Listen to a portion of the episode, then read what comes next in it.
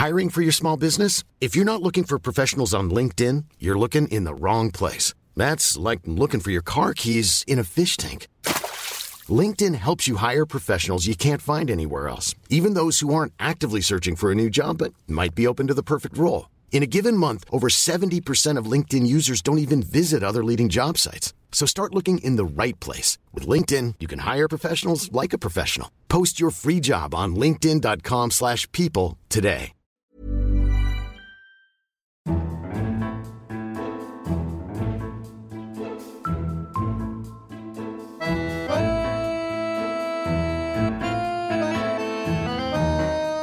I denne anden sommerspecial ændrer jeg igen en smule på det normale format, for jeg får nemlig besøg af det allerførste par bag mikrofonen. Jeg har længe været nysgerrig på, om mine fire værdier, som altid er omdrejningspunktet for mine interviews, også ville fungere på den lange bane. Jeg vide, om mine gæster i dag kan genkende dem som en del af den værktøjskasse, der er blevet brugt, forblev og forbliver relevant for hinanden. Hvordan har de hver især været bevidste om deres ansvar for sig selv og for hinanden? Tager man de svære samtaler, også selvom det ikke altid lige det, man har lyst til? Hvad med ens behov? Får de overhovedet plads, eller må man lægge låg på sig selv? Og så er der spørgsmålet om sårbarheden. Udvikler den sig egentlig efter så mange år i et parforhold? Alle de spørgsmål og mange flere får jeg nu endelig muligheden for at stille.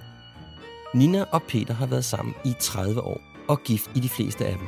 Peter med efternavnet Kongshaug, som jeg før har haft på besøg, har i en menneskealder arbejdet som parterapeut med egen praksis og hjulpet hundredvis af par gennem forandringer og kriser. Nina Eisen Kongshaug var original jurist, men besluttede sig at skifte karriere og er i dag partner i eget firma og arbejder som rådgiver for ledere i danske virksomheder. Jeg mødte Nina og Peter over en kop kaffe i deres lille fine sommerhus i Hornbæk, og jeg startede med at spørge, hvordan det overhovedet kan lade sig gøre at være et forhold i så mange år.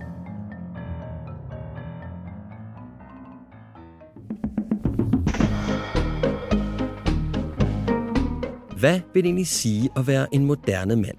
Og hvilke værdier skal man have styr på? Ikke bare for at have et godt forhold til sig selv, men også til sin partner. Disse spørgsmål og mange flere taler jeg om med mænd, som jeg finder inspirerende, og spørger ind til, hvad deres livserfaringer har lært dem.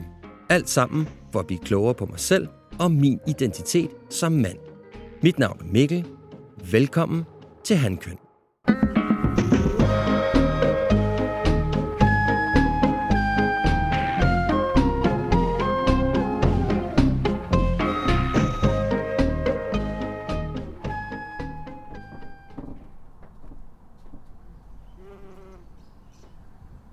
Grunden til, at jeg gerne vil tale med jer to i dag, det er jo, fordi jeg er ret nysgerrig på, hvordan kan en tal være, at man kan være sammen i 30 år, og hvad er det for nogle værktøjer, der skal til, og selvfølgelig ud fra de fire værdier, som jeg taler om i min podcast. Så dem vil jeg jo sådan prøve at ligge og, og, og trykteste på jer. Men det første spørgsmål, jeg vil stille, hvorfor er det, at I to ikke er blevet skilt?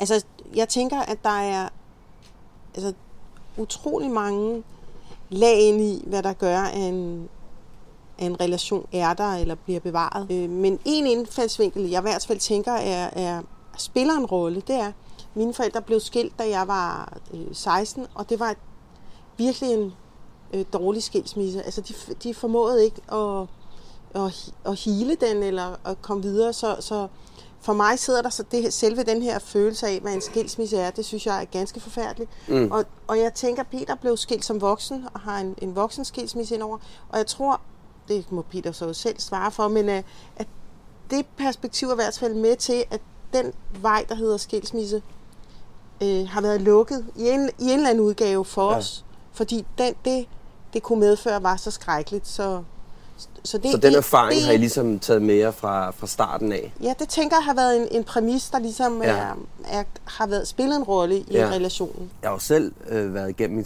en skilsmisse med min kone, og jeg har sådan en fornemmelse af, at det der med at blive skilt er lidt mere, det, ligger, det hænger lidt mere løst i ærmet hos os, hvis man kan sige det sådan. Ikke? Altså, ja. Det er mere en mulighed, altså det er ikke noget, som ligger, jeg tror for de fleste moderne relationer, eller unge relationer, så er det sådan, jamen det er da helt klart en mulighed, hvis det er, det ikke kører. Så det er bare interessant at høre, at det har ligesom ikke været, det har ikke været på tapetet nogensinde. Når Nina siger, at vi begge to kender til skilsmisse som noget smerteligt, så derfor går vi ikke derhen. Så vi ligesom bliver på banen. og presser de løsninger øh, frem. Det er utroskab og sådan noget. Alt det der, det er uden for banen. Ja. Fordi øh, der er rigelige muligheder for at vælte kejlerne alligevel. Så jeg vil sige, når jeg tænker på, hvorfor jeg blev skilt, så var jeg umoden. Det var ikke fordi, det hang løser på træet. Det er fordi, jeg havde ikke en bevidsthed om løsninger. Jeg var bare i et problem. Vi har udviklet en lang række løsninger på de problemer, vi får. Sådan, sådan vil jeg sige det. Vi har løbende udviklet løsninger, som vi også kan høre på hinanden. Vi respekterer. De er stadigvæk gældende. ja. Vi skal ikke opfinde dyb tallerken på alle punkter. Hvordan har det udviklet? Hvordan har I ligesom fået det sprog sammen? Er det noget, I, sådan, I har bevidst tænkt over? Vi bliver nødt til at tage ansvar for den her øh, relation sammen. Altså, er det noget, der sådan Jeg tror slet ikke, du kan forestille dig, hvor kompliceret de første år i vores forhold var. Nina fik tre børn i løbet af et halvt års tid. Øh, Ja, du havde nogen med. jeg havde nogen med, og vi fik et sammen. Så i begyndelsen var der bestemt situationer. Jeg husker stadigvæk, at jeg stod ude i entréen, og havde ligesom fået rodet mig ud i, nu er det slut, nu dur det ikke længere. Altså fordi, Altså mellem Nina og dig? ja, Ja. altså sprogligt og sådan noget, og fik en bestemt følelse af desperation, men ligesom fik stoppet det lidt der. Altså med, at en bestemt følelse af desperation skal ikke afgøre, om jeg er gift eller ej. Så der blev du opmærksom på, at dit følelsesliv skulle måske ikke diktere, Præcis. om hvorvidt du skulle være sammen med Nina eller Men ej. jeg vil da mene, vi har der været i nogle situationer, hvor vi følelsesmæssigt, ja, hvor, hvor kan man sige, havde lyst til, at, at det, det kan kun blive bedre, hvis man er alene. Mm.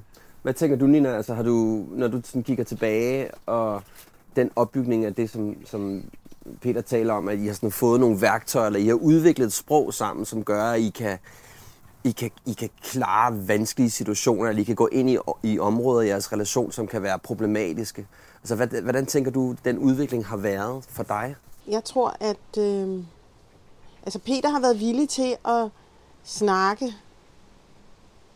om, om det meste. Altså han, han stiller op, så jeg tror, jeg har oplevet, at jeg kunne være mere og mere ærlig om mig selv. Altså mm. sige mere og mere. Også, også vise sider, hvor jeg var dysfunktionel er forkert et ord, men hvor Uperfekt. jeg... Ja, uperfekt. Mm. Og, og, og, og han rummede det faktisk på en kærlig måde. Meget mere kærlig måde, end jeg selv rummede mig selv. Min egen uperfekthed og hans uperfekthed. Mm. Der var Peter i virkeligheden i de situationer skidegod, og, og der var plads til mig. Og det Ja. tror jeg har været enormt vigtigt for mig, fordi så har vi ligesom kunne råbe og skrige, eller have, have skænderi om noget, men så har det kunne forløse sig på mm. en eller anden måde, fordi jeg har kunne få lov at te mig forkert, men agere følelsesmæssigt. Ikke? Ja. Men har det, er, det, Peter, er det noget, du har været opmærksom på fra starten af, at der skulle være plads til, at Nina kunne være, ja, nu bruger vi ordet uperfekt, eller, Nu vil jeg ja, lad os bruge det ord, ja, ikke? Ja, jo, men det er hun bestemt. øh, men Har du været bevidst om, at der skulle være plads til, at Nina kunne være det er det, jeg uperfekt? siger. Det er det, vi skal Jeg opdaget, at hun ikke gik fra mig. Jeg har opdaget faktisk, at min frygt for, at hun gik fra mig, var min, øh, så at sige, meningsdannende. Mm. Men Ninas, øh, pos- hvad kan man sige, konklusion, var en, en, en anden type. Mm. Hendes type var ikke, at hun gik. Du kunne godt sige noget, som du følte, du havde brug for at sige, men det handlede ikke om, at du så at konklusionen det var, at du ville gå din vej. Nej. Du havde bare brug for at sige noget. Selvom situationen er røv og nøgler, vi, og vi er utrygge ved hinanden, og vi er vrede på hinanden, og vi er bange. Selvom mm. hele den lavkage står, øh, mærkelige følelse står, og det er der, hvor øh, Nina taler om imperfekt. Jeg tror, vi, vi opdagede faktisk, at vi kunne have den her meget sammensatte butik af følelser. Mm. Og så, så lavede vi den spilleregel, at vi bare holdt vores kæft. Hvis det eneste, jeg har at sige til dig, er, at du er et røvhul, og det eneste, du har at sige til mig, er, at jeg er Også et røvhul. også et røvhul. Ja. Og hvis det eneste, jeg udover det har at sige, at jeg er meget bange og utryg, altså hvis der ikke er noget at hente, så lad være med at handle i den butik. Sige, jeg er her, fordi jeg har valgt at være her, og lige nu er jeg ikke rart at være. Jeg tiger stille, fordi mm. jeg kan ikke sige noget rart, og det bliver i hvert fald ikke hørt rart. Så det vil sige, at I finder relativt hurtigt ud af, at hvis Nina får lov til at sige det, hun tænker og føler, og du lytter og lader være med at agere på det, så er der faktisk en mulighed for, at I kan høre hinanden. Ja, men det kommer så først efter de meget negative følelser er faldet lidt til ro. Og der havde vi det udtryk, nu er vi vist gået gennem isen. Okay, ja. Altså forstået på den måde, at Ninas følelser er, lad os bare kalde det irrationelle. Mm. Og mine er på samme, øh, en anden sortering af unormal. Ja. Men det er sådan, er irrationelt. Mm. Det er i hvert fald ikke noget, der giver mening andet end meget forvirrende og meget vanskeligt. Når vi begge to gået i isen, så var vi klar over, at vi kunne ikke hjælpe hinanden. Men vi kunne i hvert fald bare være sammen og tige stille.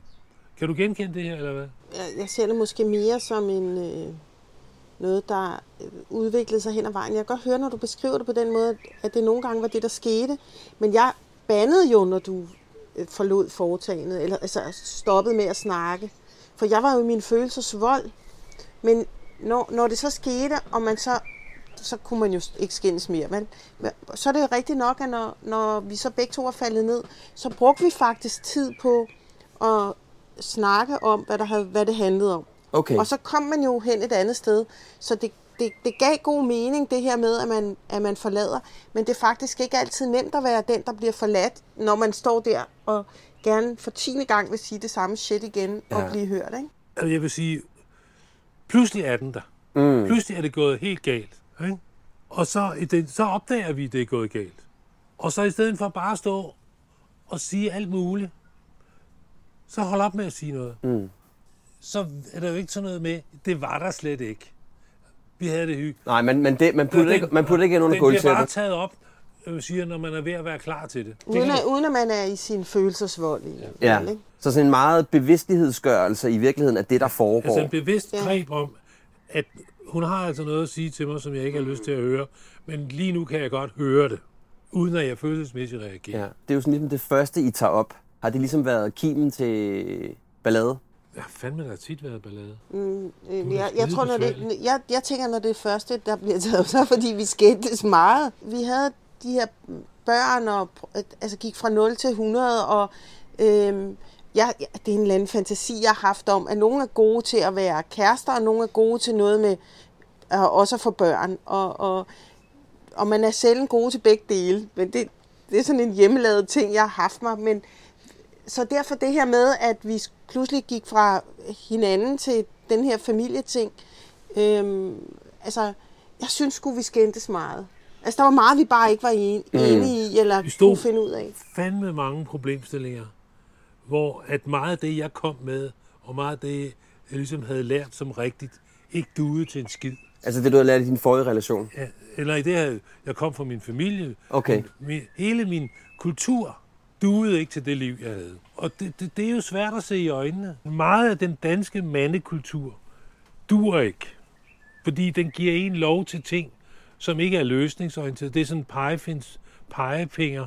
Øh, øh, man kan jo ikke bare pege, fix det, Nej. hvis folk ikke ved, hvordan man fikser det.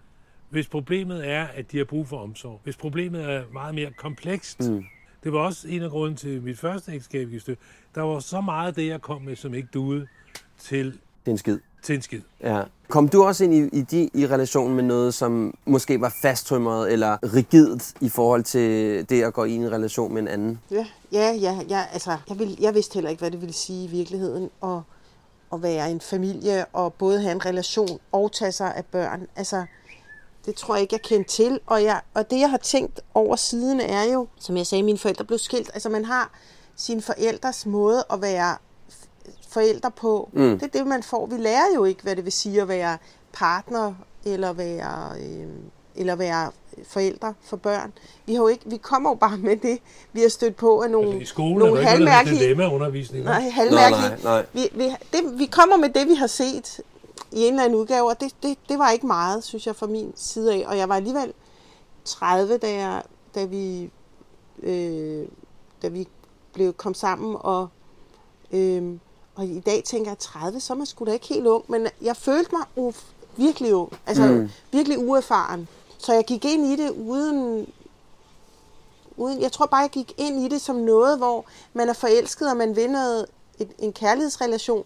Men jeg tror ikke, jeg havde mange tanker om, hvordan vil jeg gøre det, eller hvad er det, vi skal kunne sammen, eller... Jeg levede det mere, end jeg tænkte. Jeg kan jo genkende det fra mit eget liv, ikke? Også fordi, da, da, dengang jeg øh, mødte min øh, daværende øh, kæreste, øh, senere kone, ikke? Det var jo den samme oplevelse, jeg gik ind med. Jeg havde en idé eller en forestilling om, hvad det var, jeg gik ind i.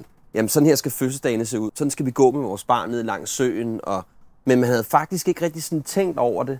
Hvordan det egentlig fungerede, når det var, den ene var træt. Eller altså, den der ubevidsthed, man går ind i, øh, ind i relationen med. Ikke? Ja. Det er nærmest sådan per default, at det er sådan, mange mennesker går ind i, i relationen. Jeg har en idé om, det er sådan her, det skal være. Mm-hmm.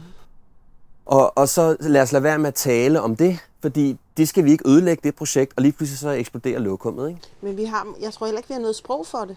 Nej. Altså, jeg, altså selvom man ville tale, ved man måske ikke engang, hvad det er, man skal tale om. Altså, man, man er noget, man har ideen, ideen parforhold, eller ideen familie. Og øh, hvordan er det, vi tager, vi, der kommer et vist pres på, og så, hvordan er det, vi agerer, når vi er presset? Så reagerer vi jo bare. Hvis vi havde snakket om, hvad sker der, når jeg er presset, eller du er presset, så kunne det være, at vi kunne komme omkring... Jeg får et sprog om Jeg får et sprog, begynder at få Ja. et sprog for noget, ikke? Ja, vi sloges meget, men vi fik erfaring med, at, at disse samtaler kunne bruges til noget. Det endte, så vi gik lige, endte øh, med at komme med nogle løsninger. Mm. Således at vi derved fik nogle erfaringer med, at det, det, det, selvom det virker kaotisk, så lad os bare gå ind i det, fordi vi lander på benene, hvis vi bare bliver i det. Et meget sjovt eksempel var, at vi ret tidligt spurgte hinanden ud om, hvad betyder det egentlig, at du siger, at du vil lave mad? Betyder det, at du vil skrælle kartoflerne? Eller bare putte dem i en gryde med noget vand og stille dem på komfur? Resten er til den anden. Ja. Eller betyder det, at jeg laver mad, betyder, at jeg køber ind, jeg laver maden, jeg stiller den på bordet, jeg serverer, jeg vasker op. Og derved fandt vi ud af, hvor langt vi var fra hinanden. Altså, fordi... Og fik respekt for, hvor meget der skulle snakkes. Så, så man kan sige, en ting det er, at, at man som par skal være villig til at gå ind i nogle områder, nogle minefældsområder, hvor der er mulighed for kritik og modtage negative ting og forstå hinandens forskelligheder. Og så hører jeg også lidt tale om nu, at forventningsafstemmen, der er ekstremt vigtig, ikke? Og måske i virkeligheden også noget, som øh, jeg i hvert fald også igen kan se, når jeg kigger på mit eget liv, ikke var noget, vi gjorde. Altså vi forventningsafstemte aldrig rigtigt om, hvad var det egentlig, talte vi ved med den her ferie, eller hvad var det, vi skulle plante ude i haven? Eller altså alle de ting. Hvornår var det, vi skulle hjem fra den fest? Altså alle de ting, det talte vi heller ikke om. Så det er i hvert fald to, tænker jeg, gode råd. Ikke? Er der andre ting, I sådan tænker, når I kigger sådan tilbage? For mig var det meget tydeligt, at jeg blev introduceret ret tidligt til det menneske, som Nina er. Mm. Altså, det vil sige de svagheder, hun har. Altså, svagheder, det vil sige ting, hun ikke kan gøre noget ved. Er Hun det sårbarheder? Ja. Vi kan altid klippe det ud, hvis det, ja. hvis det bliver et eller Ja, andet. men på visse, områder, on, Ja, ja. Kom on, på visse områder er hun ikke særlig god til at passe på sig selv. Og mens det foregår, tror jeg ikke, der er nogen, der ved det. Men bagefter, så kan det tage en flere dage at finde sig selv igen. Ja. Før der kommer tyngde på igen. Og det, det er jo øh, noget, som jeg er klar over. Det vil sige, at jeg tager det med ind, at jeg skal sørge for at få hende til at blive. Mm. Det leder mig også over til netop den anden del af det, om, om at tage ansvar for at være i en relation. Det er jo også at sige, jamen, tilstanden, altså hvordan tager man ansvar, hvordan tager man ansvar for tilstanden i relationen? Og Altså, det, det, jeg prøver at snakke om, det er at tage ansvar for den viden, jeg har om, hvem Nina kone er. er. Ja. Min kone er altså sådan, så hun har den og den svaghed. Det vil sige, jeg kan ikke komme og sige, at den ikke er der. Ja, det, det er med til pakken. Det giver besvær i mange situationer. Jeg kan ikke bare skælde hende ud, fordi hun kan ikke lave om på det. Nej. Jeg synes, det har været meget spændende at lære, hvordan man viser respekt. Jamen også det at kunne sige, jamen man skal, være, man skal tage ansvar for tilstanden af den relation, man er i. Altså at du ved, at Nina har det med at zone lidt ud, eller der, at du bliver fanget i et eller andet, du går og tænker over, og så, så bimler du ud et eller andet sted i universet. Men at du er klar over, at, at man, er, man ved, at det skal man tage med i det. Ikke? Hvordan tager du ansvar for tilstanden i jeres relation? Umiddelbart så tænker jeg, jeg tager ikke en skid ansvar for Nej. hvis jeg skal være helt ærlig. Altså, jeg tror slet ikke, jeg har den... Jeg ved godt, Peter har den bevidsthed om det. Jeg tror ikke, jeg har den bevidsthed på samme måde, hvis Nej. Jeg skal være helt ærlig. Altså, jeg tror ikke, jeg har sådan nogen, hvor jeg går ind og forstyrer, eller tænker, nu er han sådan, og så skal jeg gøre sådan for at, eller rumme, at han har det sådan. Og på en måde er det måske en, en sådan blind spot i forhold til, at jeg kunne undgå meget hejs med Peter, hvis jeg havde vidst, når det skulle være, fordi han er presset af et eller andet, eller der er et eller andet andet på spil. Men jeg har faktisk ikke haft... Jeg synes ikke, jeg har været, er så god til at læse de sider af det. Men det er jo noget af det, vi prøver at snakke om. Hvordan, hvordan, hvordan kan vi hjælpe hinanden? Nu snakker vi om, når vi er ude blandt andre mennesker. Hvordan kan vi så hjælpe hinanden til at blive der, hvor vi er, bliver presset eller ikke fungerer øh, godt socialt, hvordan kan vi så bedre støtte hinanden, frem for at vi ligesom ryger i hver vores båd. Det kan jeg begynde at være med, at det forstår jeg faktisk, hvad vi mm. snakker om der, og tænker, ja, det er da et interessant spørgsmål. Det at spille hinanden bedre i de situationer, hvor at det går i krullemut for en, fordi den måde, det fungerer på, er, øh, er for svært for en, eller for fremmed. Ja, altså man står i en social situation, hvor man kan mærke, at man øh, Hvor kurerne er anderledes. Altså, ja. Men det er jo også interessant, ikke? Det er jo også en af de ting, som jeg selv advokerer ret kraftigt for. Det er jo det der med at, at, at spille hinanden op. Altså at løfte hinanden og have en bevidsthed om. Ja. Det handler sgu om, at jeg skal sørge for, at den, jeg er sammen med, føler sig, ja, ja. har det godt og sejrer. Og det, og det er, men det er faktisk, altså for mit vedkommende, det er slet ikke, det er først nu, jeg begynder at, få det, at forstå det aspekt, eller tage det aspekt med ind i livet. Ja. Altså, jeg har tænkt, han får lov at sejle sin egen sø, og, og, jeg, og, og altså, nu er det i sociale sammenhænge eksempelvis. Jeg synes faktisk, det er meget spændende at se os som en enhed, og hvordan kan vi bruge hinanden ude, fordi så synes jeg jo også, at relationen på en måde lever op til det, en relation kan, at man bliver mere end bare en. Ja. Jeg skifter lige lidt emne, for jeg synes også, en, en del af det, der har stimuleret vores forhold, har jo været, at vi hver for sig gennem alle årene har haft forskellige kriser eller vanskeligheder ud af huset, kan man sige, med andre mennesker, ja. eller vores arbejdsplads, hvor vi har kunne bruge, altså, øh, hvad kan man sige, været åbne om det, og brugt hinanden til at finde en vej med de problemer. Men jeg synes også, at vi både har brugt hinanden, men også fundet en respekt hos hinanden i den, at, at vi gensidigt, eller hver for sig, hvad hedder det, har taget os af vores problemer, kan man sige. Mm. Altså ansvaret ligger hos en, men man kan komme over hos den anden. Jeg har et, en opgave, jeg skal have løst ude af huset. Og den tager jeg på mig, således at hjemmestationen ikke bliver en, hvor man har lov til ikke at have noget ansvar, for eksempel, fordi man har en konflikt ude af huset. Mm. Man bliver holdt øje med, og det er dybt stimulerende. Nogle af de ting, Nina har taget, er tiltag til at øge hendes livskvalitet. Og jeg har også indtryk, at jeg har stimuleret tingene lidt. Altså jeg tror det her med, at man har noget sammen, man laver sammen, tror jeg også er vigtigt for en relation. Ja. At, at ens interesser ikke går... Altså at man har noget fælles interessesfære, ikke? Og, og der tænker jeg at det der med, at når man har haft et issue, og man kan komme hjem og snakke om det, og synes, det er berigende, hvad den anden har at sige til den problematik, man, man forholder sig til. Ja, det tror jeg, det tror jeg er en vigtig pointe. Ikke? At det går sgu ikke, du, du lever to forskellige verdener. Man bliver nødt til, at, hvis det så er ishockey eller øh, psykologi, blomsterbinding, ja. altså bare man har noget sammen. Ikke? Man, skal, man skal have noget sammen, og nogle gange kan den ene jo starte med at have noget sammen, og så kan den anden komme på, eller, ja. eller man har bare ubetinget noget, man synes er sjovt sammen. Ikke? Vi har løbet sammen, vi synes noget med planter er sjovt sammen, og, øhm, og og så har vi noget hver for sig. Men... Jeg tror også, at, at, at det har betydning, at, at vi, vi sådan set begge to har interesseret os for vores relation. Altså, nogen er meget interesseret i deres sportsgren eller et eller andet, som kun har med dem at gøre. Mm.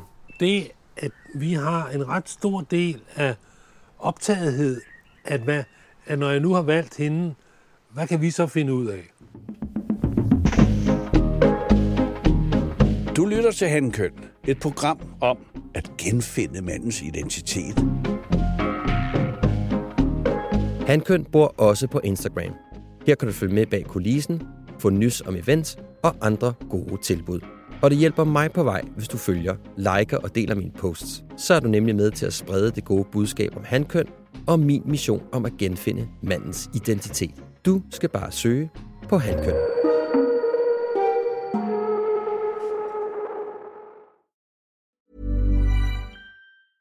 Ryan Reynolds here from Mint Mobile. With the price of just about everything going up during inflation, we thought we'd bring our prices down. So to help us, we brought in a reverse auctioneer, which is apparently a thing. Mint Mobile unlimited premium wireless. Ready to get 30, 30, bit to get 30, bit to get 20, 20, 20, bit to get 20, 20, bit to get 15, 15, 15, 15 just 15 bucks a month. So, Give it a try at mintmobile.com slash switch. $45 upfront for three months plus taxes and fees. Promo for new customers for limited time. Unlimited more than 40 gigabytes per month. Slows. Full terms at mintmobile.com. Hiring for your small business? If you're not looking for professionals on LinkedIn, you're looking in the wrong place. That's like looking for your car keys in a fish tank. LinkedIn helps you hire professionals you can't find anywhere else, even those who aren't actively searching for a new job but might be open to the perfect role. In a given month, over 70% of LinkedIn users don't even visit other leading job sites. So start looking in the right place. With LinkedIn, you can hire professionals like a professional. Post your free job on linkedin.com/people slash people today. Og nu tilbage til episoden. Er I egentlig bevidste om, hvad for nogle følelsesmæssige behov I har øh, i jeres relation over for hinanden? Vi havde på et tidspunkt, hvor jeg ligesom siger, jeg har brug for anerkendelse. Så når jeg siger til dig, sig tak, så sig bare tak, for det virker på en eller anden måde. Ja. Så jeg står ude i køkkenet, så råber jeg, kan du ikke lige sige tak? tak, Peter, det er simpelthen så godt. Hun ja. ved altså, ikke, når du har lavet mad, for eksempel. Nej, du ved ikke engang, hvad det er. hun ved ikke engang, hvad jeg snakker om. Så, så, så anden gang, jeg så, hvad siger jeg tak for nu? Jeg kunne ikke lige finde motivation til at skrælle kartofler. Og på, og jeg opdagede i hvert fald på en pudsig måde, at selvom det ikke var sådan dybe øjne og sådan noget, så havde det en positiv vending, at jeg fik anerkendelse for, det, du, at jeg det, du, det, du gjorde laver. noget øh, ind i fællesrummet. Ja. Ikke? Men du har vel også, altså, jeg kan godt følge dig i, at, at mænd ikke er, jeg tror hverken opdraget eller bevidst om. Altså der tænker at du er lidt usædvanlig. Du kan også være røvirriterende med det, men du er jo også, du er jo bevidst om noget omkring behov. Altså du har øh, sprog for noget, der foregår inden i dig, som jeg ikke er sikker på, mange andre mænd nødvendigvis har. Det står mig krystal klart, at jeg skal kende mine behov, specielt de følelsesmæssige. For ellers kører de med mig. Der er ingen tvivl om, at den forfærdelige Peter, som var utro i sit første ægteskab, mm. havde ikke en skid kontakt med sine følelsesmæssige behov. Så de lå og sejlede rundt. Så hvis en eller anden sød pige sagde noget rart, så var hun jo en af dem, der kunne opfylde ens tryghedsbehov. I stedet for at få det artikuleret lidt tydeligere derhjemme. Så du var klar over, da du gik ind i relationen med Nina, at det var vigtigt for dig, at du udtryk, udtrykte, hvad det var, du havde behov for? Ja, fordi det, man kan måske lyve for sig selv en lille smule, men hvorfor bliver en masse mænd skilt i en bestemt alder, når børnene fylder for meget? Det er fordi, at de bliver presset ud der, hvor de skal kunne artikulere deres behov ind i relationen. Mm. Der, det ene er at blive opmærksom på sine behov og tale om dem. Og det næste er at få partneren til at være med på det, fordi hun vil jo sige mange gange, at hun allerede er booket. Hvad mener du med booket? Ja, hun har børn. Og... Nå, ja. Hvordan havde du det med, at Peter var så tydelig om, at han havde de her behov, som han havde brug for, at du ligesom fyldte i ham? Jeg tror, jeg var meget ambivalent. Altså både at giver det jo noget, noget retning. Det gør jo noget øh, tydeligt. Nå, det er det, han gerne vil have. Så kan man jo gå derhen. Men det var, det var ambivalent på den måde at forstå, at, at jeg tror ikke, jeg var lige så tydelig med mine behov. Og, øhm, så, og Trigger det så noget i dig, at ja, han ligesom var så tydelig, eller hvad? Ja, det, ja, det gør det jo ind i, at så skal man jo opfylde noget, ja. den anden beder om, ikke? Jeg har brug for, eller jeg kunne godt tænke mig et eller andet, øh, hvor, hvor øh, jeg tænker, render høns, eller... Øh, det bliver ikke så... Det bliver ikke så... Altså, man bliver bedt om noget, hvor, hvor der, det kommer ikke naturligt på en eller anden måde. Øhm... Og man kan også sige, at vores kultur ligger jo heller ikke på nogen som helst måde op til, at man kan komme og sige, ved du hvad, jeg har faktisk brug for, at jeg godt må være uperfekt Nej. over for dig. Det taler jo ind i, at det er vi jo ikke. Vi er jo mega perfekte. Ikke? Jo. jo, men også, også den der, det er, jo, det er jo noget med balance og ubalance, også når man arbejder og har børn, og, ja. og, og synes, man har 10 ting, inden man kommer ned til sine egne behov. Og så står der en her og siger, jeg har brug for det og det og det så, der, så der er også noget med balanceforholdet i relationen, synes jeg, der er på spil, mm. når vi snakker om at få tilfredsstillet eller opfyldt behov. Ikke? Det, det er der tilknytningsinstinkt igen spiller ind, fordi normalt over for børn er det jo sådan, når de viser deres behov, mm. for eksempel deres øh, sårbarhed er jo tit et udtryk for en inkompetence. De står og har, og derfor har brug for hjælp. Så vågner vores omsorg over for barnet. Nu skal jeg hjælpe dig. Vi sætter os ned og snakker. Og, øh, hvis de slår sig, ikke? så mm. sætter vi os ned og snakker. Men af en eller anden grund, når det er over for en voksen, så, skal, så, det, så kommer det der omsorgsgivet først rigtig i gang, når der virkelig er en skade indover. Ikke? Jeg opdagede et behov, Nina havde omkring, når vi besøgte hendes familie, øh, nemlig det, at hun havde behov for at være tryg ved mig. Mm. Fordi jeg er sådan en frimodig type, og jeg skulle ligesom lige holde lidt igen. Så hun var utryg ved mig. Så selvom jeg siger til hende, jeg har tænkt mig at gøre sådan og sådan og sådan, øh, så havde hun svært ved at tage imod. Det tog faktisk lang tid, før hun opdagede, at jeg havde blik for hendes behov for tryghed. Således at selvom jeg forsøgte at opfylde det, blev det sådan set ikke set for, hvad det var. Mm. Det gav et nyt... Så, så selve det at være omsorgsfuld for hinanden og opfylde hinandens behov, kræver en ekstrem særopmærksomhed for at blive opdaget, at, det faktisk, at man faktisk er i et kærlighedsforhold. Men jeg tænker måske i virkeligheden også, at at man måske tager ansvar for at finde hinandens behov. Ikke? Altså, at man kan sige, gud, jeg har lagt mærke til, at øh, når vi er herude, så virker du lidt usikkert. Er der noget om det, ikke? Og så man netop kunne have samtalen om det, ikke? Og sige, gud, det har du nok ret i, at man igen spiller hinanden bedre og løfter hinanden og siger, gud, der er noget her, som vi måske skal kigge på. Kunne det være interessant for dig? Ikke? Ja, det tror jeg er en, en, faktisk en virkelig vil gavne ens forhold, hvis man kan snakke om behov. Men jeg tror heller ikke, at kvinder nødvendigvis har nemt ved at sige, hvad er mine behov. Nej. Der er så mange andres behov, der når til, før man kommer til sit eget behov, og så er man i øvrigt træt. Og man er måske over, man har opfyldt andres behov langt over sine grænser. Så det der med at nå til egne behov, specielt når man er i børnefamilieregi, det tror jeg slet ikke er nemt. Mm-hmm. Hverken måske for kvinder eller mænd at kunne... Øh, altså få den samtale omkring. Fordi ens behov stiller krav til den anden, og, og det skal man jo have et overskud til at kunne magte. Men er du klar over, hvad for nogle behov du har? Jeg synes, jeg er blevet mere bedre til det. Men, men der, der gør, synes jeg virkelig, Peter gør en brav indsats for at... Ja. Han læser mig en, hvor, nogle gange, hvor jeg ikke har sprog for et, et behov. Nogle gange laver jeg det, jeg spørger hende. Lad os lige tage et papir, så lad os tage de første 20 ting, du er utilfreds med. Ja.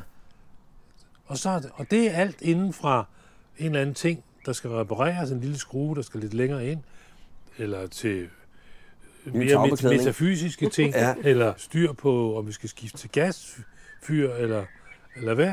Den liste er meget, meget spændende at have, fordi så kan man også henvise til den og sige, nu vil jeg gerne have, at du ser, at jeg faktisk har rettet det bræt, du synes sad for skævt. Mm. Og derved får man en dialog om de her behov. Er du bevidst om nogle ting, som du, du tænker, hvis Peter møder mig i det her behov, så føler jeg mig mere tryg, eller så føler jeg mere set eller hørt. Har du gjort dig nogle sådan overvejelser om det? Det er et meget godt spørgsmål. Jeg tror, at jeg... Altså jeg, og det, jeg ved ikke, om det bliver kedeligt i en eller anden udgave i forhold til en relation, men jeg, jeg, jeg føler mig grundtryg ved Peter. Og det har taget, det har taget nogle år Altså, det har taget mange år ikke at lande i et eller andet jalousihejs eller, eller noget andet. Og, og, men når man får sådan en, en tryghed, så tænker jeg også, at det, der opstår af behov, det får jeg formidlet. Øh, ja, fordi du har en tryg base, du kan gøre det ud fra, ja, ikke? Ja, mm. og jeg er ikke, øh, ikke øh, bange for at sige det, eller bange for, at der sker noget ved, at jeg udtrykker et eller andet behov. Øh, så jeg synes, jeg kan... Det, der falder mig ind, er et eller andet, hvor jeg tænker, det, det, ja. det, det siger jeg. Og det lyder så også, som om det bliver mødt? Ja, det bliver mødt. Altså, i, øh, jeg kan snakke om, vi kan have det i sådan et fælles snakke.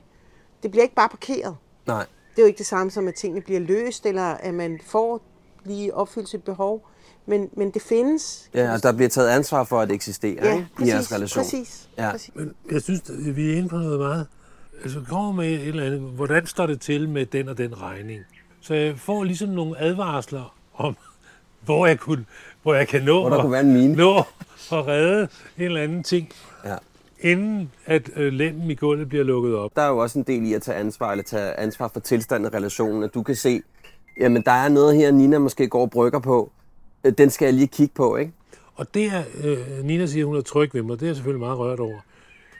Det, at hun anerkender mig, der hvor jeg er, øh, virkelig laver nogle store fejl. I løbet af årene har der været nogle gode nogen. Ja. Det er en fejl, altså det, Ja. det kan ligesom ikke, jeg kan ikke gemme mig bag noget som helst. Og alligevel blive tilgivet lidt, eller at blive accepteret. Ikke sådan bare, men alligevel er der en vej ud. Det er meget rørende, det har jeg virkelig sjældent. Men det har fandme også flyttet sig fra, at du kunne ikke indrømme en fejl. Altså, du sloges for, at tingene ikke fandtes. Og det, det er i virkeligheden Det er det, jeg langt mener med, værre at min for baggrund mig. ikke dur. Ja. Det der er noget lort.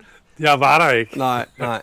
Det er langt værre for mig, at man, at man lyver, eller man, en, en fejl. Det der med, at jeg skulle kæmpe for, jamen, der er en fejl. Altså, at det landede i os, fordi Peter ikke ligesom kunne, kunne rumme det, eller mm. jeg ved ikke, hvad fanden han tænkte, der ville ske, men så, så han kæmpede Det mod den. Det, det, det landede os også, hvor, hvor i det sekund, han bare siger, at der er en fejl, mm. så kan jeg slippe det.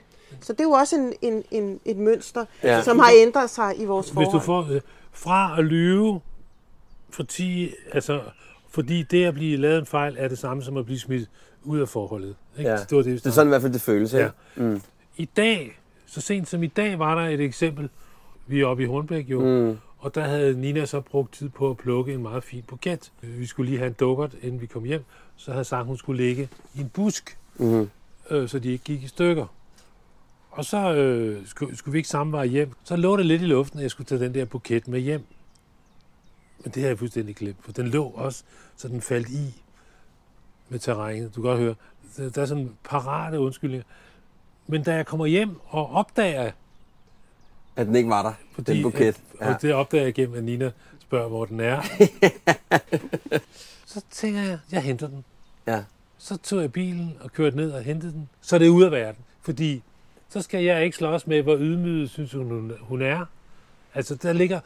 Der, opstår, Der er så mange lag, der der er opstår, så mange ikke? lag, der opstår af at, at misse. Men det handler virkelig også om at, at rydde op med det samme, ikke? Ja. Man lader ikke noget ligge. Altså man, jo, jo, man kan godt vente en halv time, indtil man kan tr- trukket vejret, men man, man fjerner det beskidte vasketøj, ikke? Fordi jeg kan huske en episode. Forestil dig, du kommer hjem efter, du har tre børn. Du er ude at købe ind lørdag formiddag i 6 timer, sådan føles det. Du har stået i 27 køer for at købe den her indkøbsseddel ind. Mm. Og du kommer hjem, og køkkenet er fyldt med papkasser, øh, plastikposer osv. Og så står Nina i den anden ende af rummet, og bare det eneste, hun siger, er, du respekterer mig overhovedet ikke. Du respekterer mig overhovedet ikke. Det er, jeg ved ikke, om jeg gider det her. Du har ikke købt skummemælk. Okay, ja. Så i stedet for at henvise til de appelsiner, jeg havde købt, som jo vidderligt ikke er skummemælk, vel? Okay, jeg henter dem. Ja. Det var personligt, jeg ved ikke, om det var et vendepunkt for Nina, men for mig var det et vendepunkt, hvor man ligesom kan sige, jeg er i det her forhold.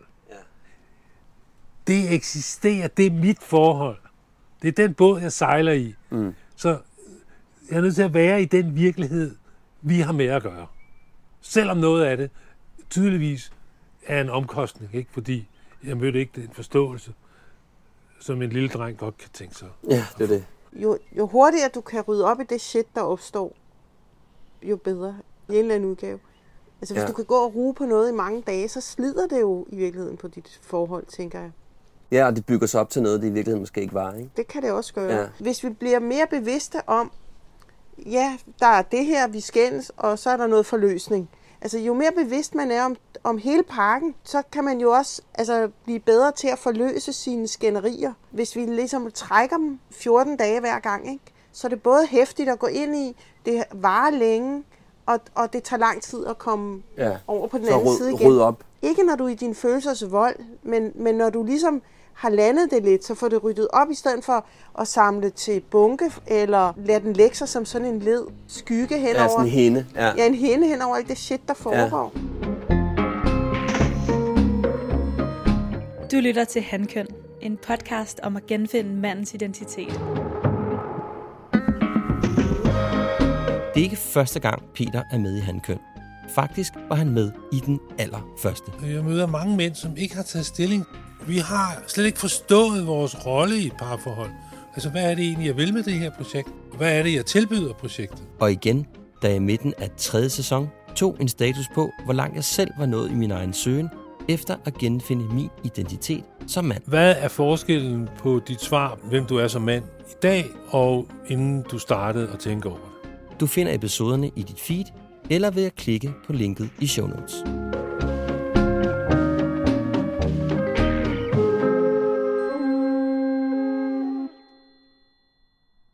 Formål er jo en af de ting, som jeg også taler om i min podcast. Det virker til på mig, som om I begge to har nogle ret sådan tydelige formål. Det har slet ikke været tydeligt for mig i mange, mange år. Det var noget af det, der var frustrerende for mig. Det var mit arbejdsliv slet ikke.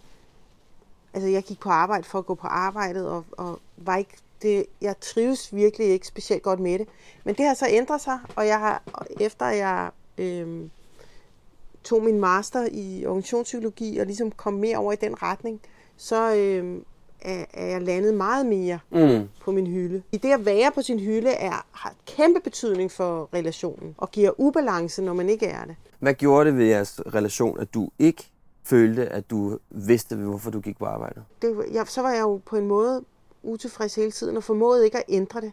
Mm. Og den utilfredshed tog jeg med hjem i, i relation. Den fyldte hos os, at jeg ikke var glad og tilfreds med det, jeg lavede. Hvor Peter var inderlig glad. Inderlig Ja. glad og tilfreds. Men det tænker jeg næsten også nærmest må være en, som en provokation, er det ikke det? det var det da bestemt i nogen, i nogen sammen. På nogle lige- tidspunkter var det. Lad os lige stå fast. Fordi formål, det ene formål er at tjene nogle penge. Og, men det personlige formål, der er det rigtigt. Der var jeg tidligere på plads. Altså med, at jeg lavede noget, jeg godt kunne lide. Jeg kunne godt lide at undervise, og jeg godt lide at lave samtaler. Mm. Hvor Nina var længere væk fra det, og først langsomt med hårdt arbejde kom tættere på det. Men det, jeg hørte dig sige, det er, hvad betydning har det, når man ikke har på plads, hvad man bidrager med til verden? Jamen, Ja. jeg tror, at det giver, altså, jeg tror, det giver voldsom balance i relationen. For ja. Ja. jeg tror, du får jo en tilfreds... Hvis du bidrager med noget til verden, får du jo en tilfredsstillelse, og så kommer du jo beriget hjem. Føler du ikke, du bidrager til verden, eller er på den rette hylde, og det tror jeg gælder for mange mennesker, de ved Gud ikke føler sig på den rette hylde, så får de jo en utilfredshed, og den, så er det den, man tager med sig hjem mm. og præger relationen med. Og så kan man jo enten i relationen lykkes med at hjælpe den person måske til at flytte sig og få komme et bedre sted hen, eller måske bidrager man ikke med det, og så larmer det i relationen. Altså man kan sige, det at, at bidrage med, at man får det bedre med sig selv, det er der mange, der skal koncentrere sig meget mere om, end de gør. Mm. Og der er det klart, noget af det består af at få ryddet op i indre forvirring, følelsesmæssig forvirring. Som et menneske, så tror jeg bare, at det er en sund ting at vide, hvorfor det er, man går på arbejde. Altså, at man ikke sidder og brænder øh, 7,5, 8, 9, 10 timer af om dagen, og i virkeligheden måske bare kommer hjem og tænker, gud, hvor jeg glæder mig til, at det snart er weekend. Ikke? På den store klinge, der tror jeg bare, det er vigtigt, at du har en idé om, hvorfor det er, du bevæger dig igennem de jobs, du har. Hvorfor det er, at du vælger at hjælpe verden, som At du du tænker, gør. det spiller ind i, det har betydning for relationen. Det er jo vigtigt at vide, hvorfor filen jeg går på arbejdet. Fordi så er jeg jo fyldt op mentalt, så jeg, når jeg er ude fra hjemmet, så er jeg glad, og jeg kan komme hjem med nogle nye historier. Ikke? I stedet for at sige, at ham der lærerchefen er også bare en røv. Ikke? Ja. Men det er at tage ansvar, tage ansvar for, ligesom at tage ansvar for, hvorfor er jeg i relationen, hvordan får vi den gode relation, så er det også at tage ansvar for sit job. Præcis. Det, der gælder, man kan sige, der gælder for, der kan gøre, at man tager mindre ansvar, det er, at man er, man er med en partner, man har nogle børn, så man har noget ansvar. Det samme gælder på et job. Ja, man kan godt snakke om, hvad vil være et godt job, men man skal også tjene nogle penge og øh, bidrage med noget tilbage. Så der er jo flere niveauer, når vi, ligesom når vi snakker relationsniveauer. Så er der jo også de arbejdsmæssige niveauer, ikke? Ja. Nogle gange finder man sig i noget, fordi man skal tjene penge tilbage til den Ja, til den familie, man er en del af. Ja, men begge deles influerer på en måde på hinandens Ja. velbefindende. Hvor- Hvordan, hvordan tænker du, øh, da du så fandt ud af, at du ville i virkeligheden gerne arbejde med organisationspsykologi, øh, hvad gjorde det så for, for jeres relation? Altså lagde, du mær- lagde I mærke til, at der skete noget imellem jer, da du begyndte at sige, gud, hvor er det fedt at gå på arbejde? Jeg tror i hvert fald, at jeg har altid sådan en grundgrad af noget utryghed og noget. Jeg kan altid godt fylde op med noget, en god gang angst eller alonser, ikke? Ja. Så det er aldrig æden lykke. Nej. Altså, jeg oplevede, at jeg blev gladere. Hvad siger du, Peter? Jeg havde mere overskud og var gladere. Men øh, selvfølgelig blev du gladere. Du havde taget ansvar for noget, hvor du nærmede dig, øh, hvem du er, og hvad du, hvad du, øh, hvad du har af indsigter om livet. Altså, du har, du har en, en, en, en indsigt omkring menneskelige relationer, og hvad der virker. Du har et greb om det, som kunne komme i spil på den bane. Mm. Vi starter umodet. Det er ikke et værdiladet ord, men noget er ikke blevet modnet. Forstår Mm, du? mm. Og derfor må vi se i øjnene, så længe vi er umodne. Så er der mange flere ting, som ikke rigtig sidder på plads, som, som vores samtale har vist. Det at tage samtalen om det. Ikke ud fra, at den anden er skyld i alle livets ulykker, men ud fra, at jeg har et problem. Mm. Og få den anden til at hjælpe en med at undersøge det problem. Og ikke altid ud fra, hvad den anden skal gøre anderledes. Hvis du gik fra, at du var utilfreds med det, du lavede, altså hvad var det så, der gjorde, at du besluttede for, at nu skulle du noget, hvor du egentlig var glad? Da jeg sad lige da Peter snakkede, jeg kom til at tænke på, at i mange år havde jeg det sådan, at altså, der er noget, der ikke fungerer for mig. Fix det, Peter. Ja. Og, og, og han fikset en, ikke en skid. Og, oh, men jeg kunne ikke... kom der nej, hjem fra arbejde. Nej, du fikset det ikke. Og, og, og, men jeg kunne samtidig ikke selv fikse det. Mm-hmm. Jeg tror på et eller andet tidspunkt, så, så øhm, uden igen, det er ikke sådan, så jeg tænker, jeg er ikke så bevidst agerende, men der var noget i mig, der fik lyst til at, at, at læse igen. Og, øhm, og jeg interesserede mig for det. Jeg var er jo jurist oprindeligt, men jeg interesserede mig for det psykologiske felt. Mm. Og der, sagde, der snakkede jeg faktisk med Peter om det, at jeg var interesseret i det her, jeg havde hørt om et eller andet, et eller andet master, mm. og så siger Peter, så kan du lige så godt tage den ordentligt, eller tage den som en, en, eller andet, en rigtig master, eller hvad det var. Og så, øhm, så fik jeg ansøgt, jeg fik selv sat mig ned, jeg fik selv skrevet og ansøgt om det. Så det var første skridt til at på en måde mærke, der var noget, der ikke var, øh, jeg var glad med, at tage noget alvorligt og, Mm. og rykke mig Og ikke hen. bare gå på et weekendkursus, forstår Mm, du? mm. Virkelig tage det alvorligt. Ja. Og så det kom så af en lyst til at lære noget, tror jeg, inden for det her felt. Ikke? Der ligger også en vigtig, øh, altså, synes jeg, lektion af læring i, at netop når man er et par, så er det jo genialt, at man kan sidde og tale om og sige, jamen, er du egentlig talt glad? Hvor er du henne i dit arbejde? Og kunne ærligt sige, nej, ved du hvad? Jeg synes faktisk, det er røv og nøgler at gå på arbejdet. Og man så kan have nogle samtaler om, eller have nogle ærlige samtaler om, Ja.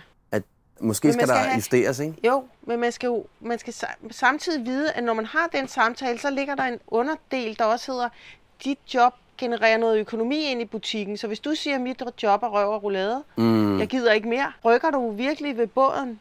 Så du skal kunne have snakken, men du skal også være, have kunne rumme den angst eller den utryghed, det Ja. kan skabe. Altså, det er jo en vigtig pointe, ikke? Ja. For det tror jeg måske også, at mange kunne sidde med, ikke? At den fornemmelse af, jeg tør sgu ikke komme hjem og sige, Præcis. jeg er træt af at arbejde i Covi. Præcis. Fordi hvis jeg siger det, Ja. så kan vi ikke få det der sommerhus på Langeland, som vi gerne vil have. Eller vi bor måske i et hus, der er skide dyrt, hvor ja. det er svært at sige, nu vil du være fisker eller bage noget surdejs. Præcis. Øh, og starte mikrobageri. Hvis du sidder der, den der slæber flere hundrede tusind om måneden hjem. Så, så du skal jo kunne rumme at sige, jeg vil godt snakke om noget, som er noget drøm og noget lyst.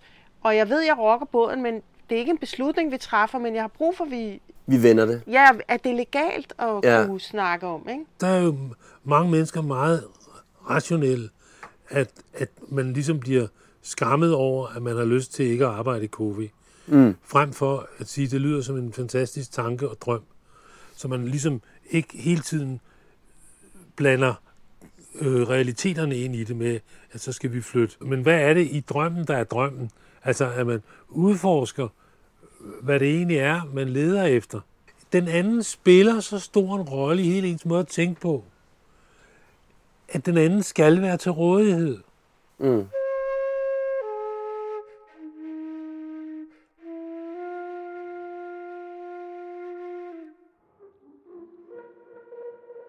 Sårbarheden er jo en af de ting, som jeg selv har kæmpet ret meget med, dengang jeg var gift. Og det er også en, en, en øh, det virker som om, at det er for mange andre også kompliceret at være sårbar. Både over for sig selv, men også i at være sårbar i en relation. Hvordan har I håndteret sårbarheden i jeres relation? Kan man sige, at sårbarhed er et udtryk for, at man er klar over, man at man ligger i den andens hænder?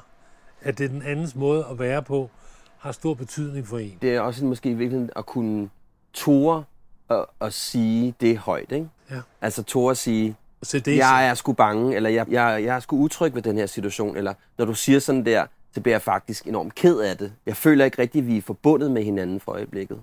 Jeg har en masse at sige om det der.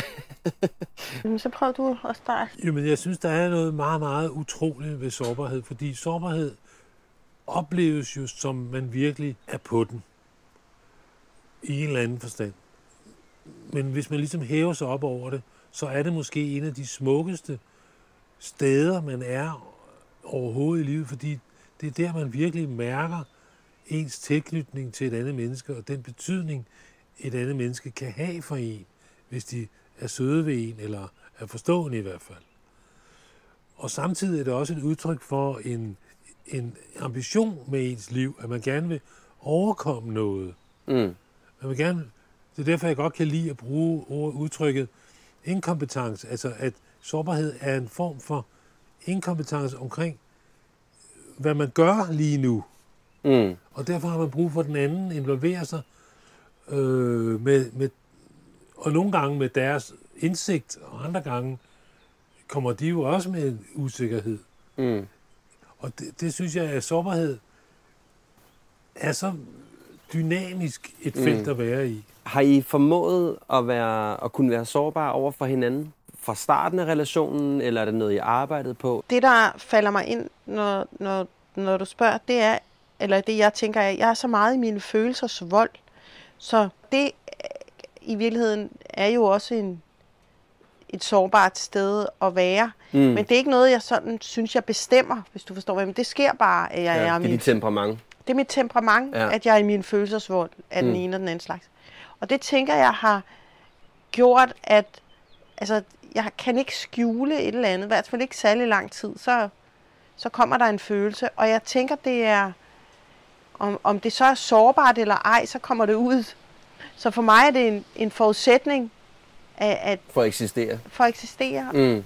Så, så, så derfor så, så vil, har jeg ikke på den måde været bevidst om at integrere eller arbejde med sårbarhed i relationen. Nå, så, du, så du har bare sagt til Peter, "Ved du, det er jeg faktisk skide ked af, eller ej, hvor er jeg ked af det nu, eller øh, hvor er det noget møg. Altså, du har været... Ja, så bliver jeg vred, eller jeg bliver ked af det. Eller Det er ikke noget, hun siger. Hun er en følelsesudtryk. Okay. Ja. Altså, ja. Hvordan har det været at være med en kvinde, hvor det, hvor det har været sådan? Eller er sådan? Jamen, det er meget dramatisk for mig, at, øh, at pludselig se fortvivlelse. Altså ikke noget ord. Altså fortvivlelse som Ja. følelse. Den rene Det er rå ikke-. Det er en rå vare. Ja. Øh, forstår du, det er ikke noget, med, det er ikke noget reflekteret. Følelsen er sin egen historie. Altså, øh, såret betyder altså, altså, at hun taler såret, Ja. ja. svigtet, overladt til sig selv. Ja, hun er i sin Fortabt. følelse og taler ud fra den. Så det at Ja. stå sammen med noget, der øh, altså et følelsesmæssigt fænomen, øh, samtidig med, at det er jo et menneske, det er jo super svært og meget fortvivlende. Nu kan man så sige, at det, at min mor døde som 43-årig af kræft, og havde været deprimeret, gjorde, at jeg hvad kan man sige, er gearet lidt til at, at beskæftige mig med det. Forstår du? Ja. at tage mig af det. Altså, jeg kan, min pige må ikke have det skidt. Så derfor har jeg, vil jeg sige, brugt meget tid på at gætte gåder, øh, og ser forskellige mønstre i det, at nogle gange forsvinder følelsen af, at man gør noget, andre gange, øh, specielt ret tit, at man ikke gør noget. Mm. jeg tror, det har udviklet sig hen ad vejen fra at mange gode råd, mange gode måder, til bare måske bare at lytte. Til Altså, det. at Peter bare lytter til det. ja, det har, det, har, det, har, Okay. det har ændret Så sig. han prøvede først at handle meget i det. Ja, Og, det kunne være sådan, både prøve at forstå det og analysere det, men også at sådan, ja, et eller andet ting, jeg kunne gøre, ikke? mm. Men har du så har du formået at være med til at justere det? Altså har du ligesom sagt, prøv at høre Peter, jeg har bare brug for, at du lytter til mig. Eller, har, eller er det noget, som Peter sådan langsomt har selv har fattet. Jeg tror, det er en, jeg vil tro, det er en kombi. Ja. Jeg er ikke så reflekteret Nej. i min... Så derfor har- jeg ikke meget sprog for tingene. Men, men jeg tror, hen ad vejen, at det både være noget, jeg tror, jeg har sagt, og så noget, Peter også har opfattet som, hvad er det, der dur i, i, i feltet, ikke? Mm. Igen, når Nina igen og igen kommer ind på det punkt, at hun ikke bliver set, Mm. at det ligger i en historie ikke at blive set. Så det at få solgt ind, jeg prøver at se dig, det har taget nogle år. Ja. Okay, han prøver at se mig. Altså kunne jeg måske vise ham det, jeg gerne vil have, han ser. Det at se tand for tand i et Jeg bliver slippet til, ja. øh, bliver ligesom øh, begynder at, øh, hjulet begynder at dreje, har været mm, meget fascinerende. At rent faktisk kunne øh, finde nogle steder, hvor at jeg kunne høre, at, at hvad kan man sige, fortvivlelsen slap. Gik det så op for dig, altså når, når Nina siger, sådan, det er gradvist måske noget, I har arbejdet på, bevidst og ubevidst, at der skulle være en dynamik her med, at hvis du bliver ked af det, så har du fundet ud af, at det er måske en meget god idé lige at lade det dampe af, inden at du begynder at røre ved Ja, for eksempel mange gange, når vi, hvor der var, lad os bare sige, dårlig stemning, Ja, lad os kalde det det. så tog vi løbeskoene på og løb. Således at jeg vidste, at hvis jeg holdt min kæft, lad os bare sige tre kvarter, dengang kunne vi løbe tre kvarter, Mm. lidt mere. Så pludselig var der en eller anden anledning. Der stod en hjort ude i dyrehaven, eller der, Der skete noget der andet. skete et eller andet. En hund løb over vejen, og sådan Ja. Nej, så du fandt ud af at det med at, at give det tid.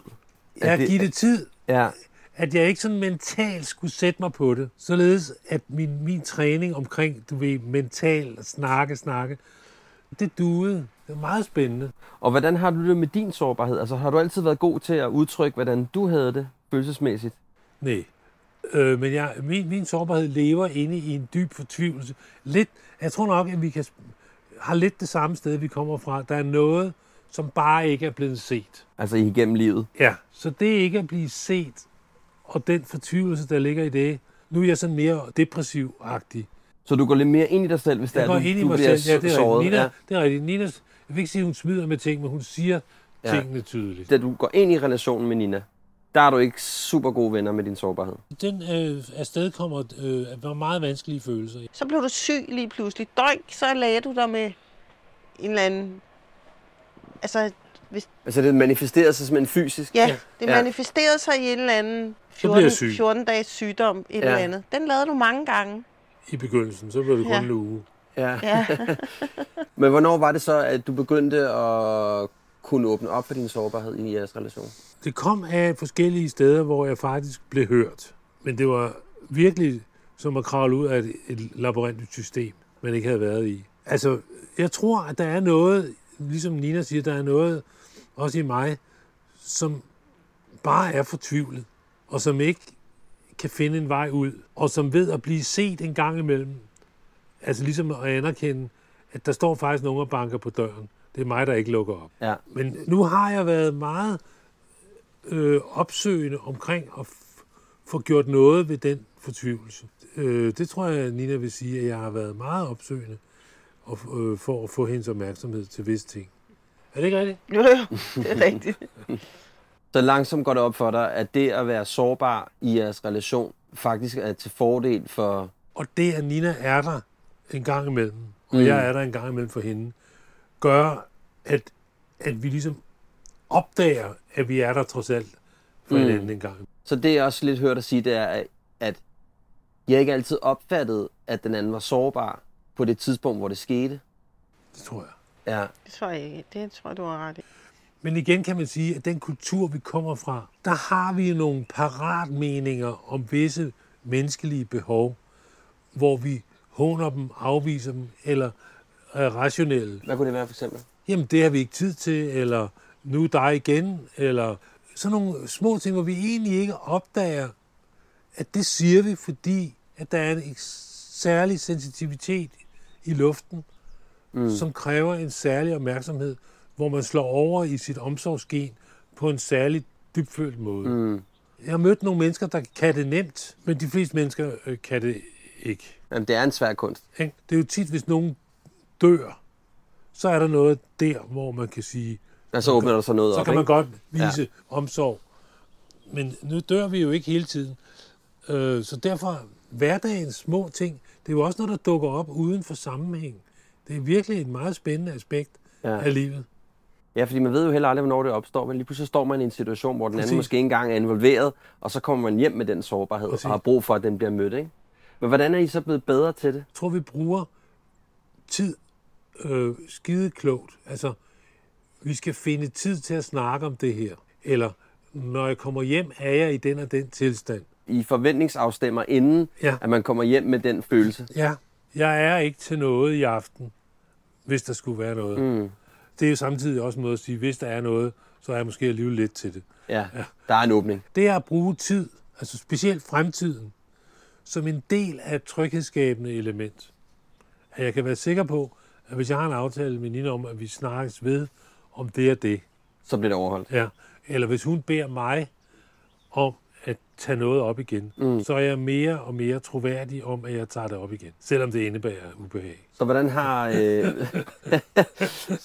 så hvordan har øh, sårbarheden det så i dag i jeres relation? Hvad siger du? Du kan jo ikke blive ved med at gemme dig i din følelsesvold. Nej, jeg synes, helt, jeg synes det er et interessant spørgsmål. Jeg sidder og jeg skal nok svare, Ja. men jeg sidder også og kommer, altså det her med, når, når, når man er sårbar, viser man nogle andre sider af sig selv, og hvad er det for en, når man indgår en alliance med en, så er det jo tit nogle bestemte sider, man ser hos den anden.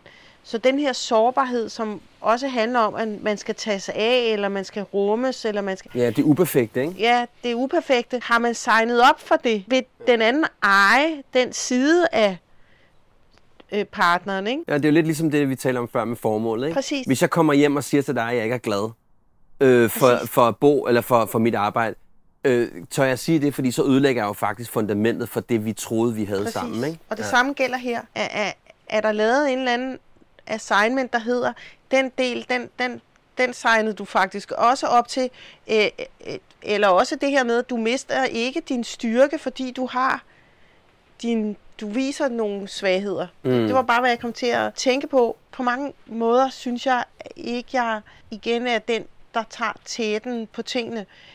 Men Peter insisterer jo på, at vi snakker om nogle bestemte ting. Så eksempelvis det her med at sige, hvordan understøtter vi hinanden, når vi er socialt ude. Det handler jo også om, at vi får snakket om, Peter føler sig sårbar i nogle bestemte sammenhæng, når han er ude socialt, og jeg gør nogle andre. Så det er jo en måde, hvor vi øh, mere rationelt forsøger at gå til det med sårbarheden, synes jeg. Mm. Øhm, og det er fordi Peter helt klart, om, om det så om han vågner om morgenen, siger nu skal vi, og jeg tænker bare, Ikke i dag. ikke i dag, og alligevel insisterer på, at vi får snakket noget om, om emnet, og så kommer vi på en måde, for vi så kommer vi dybere og dybere ind i det. Ikke? Så, så jeg vil sige, at Så du fortryder aldrig de snakke. ej, nogle gange får jeg simpelthen nok. Ikke? Men, Ja. men, Lad nu det far. men som regel er det noget, der bidrager til, til en, Den større helhed. ja, og flytter os et andet sted hen. Så den har det meget godt, sårbarheden i virkeligheden. Ja, det, det tænker jeg lidt.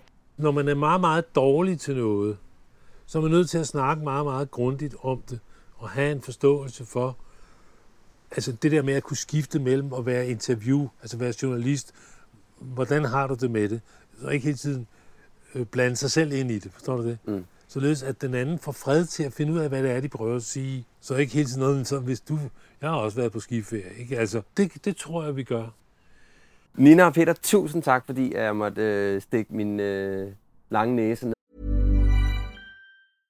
Hey, it's Paige DeSorbo from Giggly Squad. High quality fashion without the price tag. Say hello to Quince. I'm snagging high-end essentials like cozy cashmere sweaters, sleek leather jackets, fine jewelry, and so much more. With Quince being 50 to 80% less than similar brands. And they partner with factories that prioritize safe, ethical, and responsible manufacturing. I love that. Luxury quality within reach. Go to quince.com slash style to get free shipping and 365 day returns on your next order. Quince.com slash style. Mom deserves the best, and there's no better place to shop for Mother's Day than Whole Foods Market. They're your destination for unbeatable savings, from premium gifts to show-stopping flowers and irresistible desserts. Start by saving 33% with Prime on all body care and candles. Then get a 15-stem bunch of tulips for just $9.99 each with Prime. Round out Mom's menu with festive rosé, irresistible berry chantilly cake, and more special treats. Come celebrate Mother's Day at Whole Foods Market. I jeres, i jeres relation. Og tak fordi I havde lyst til at tale med mig. Det har været en fornøjelse.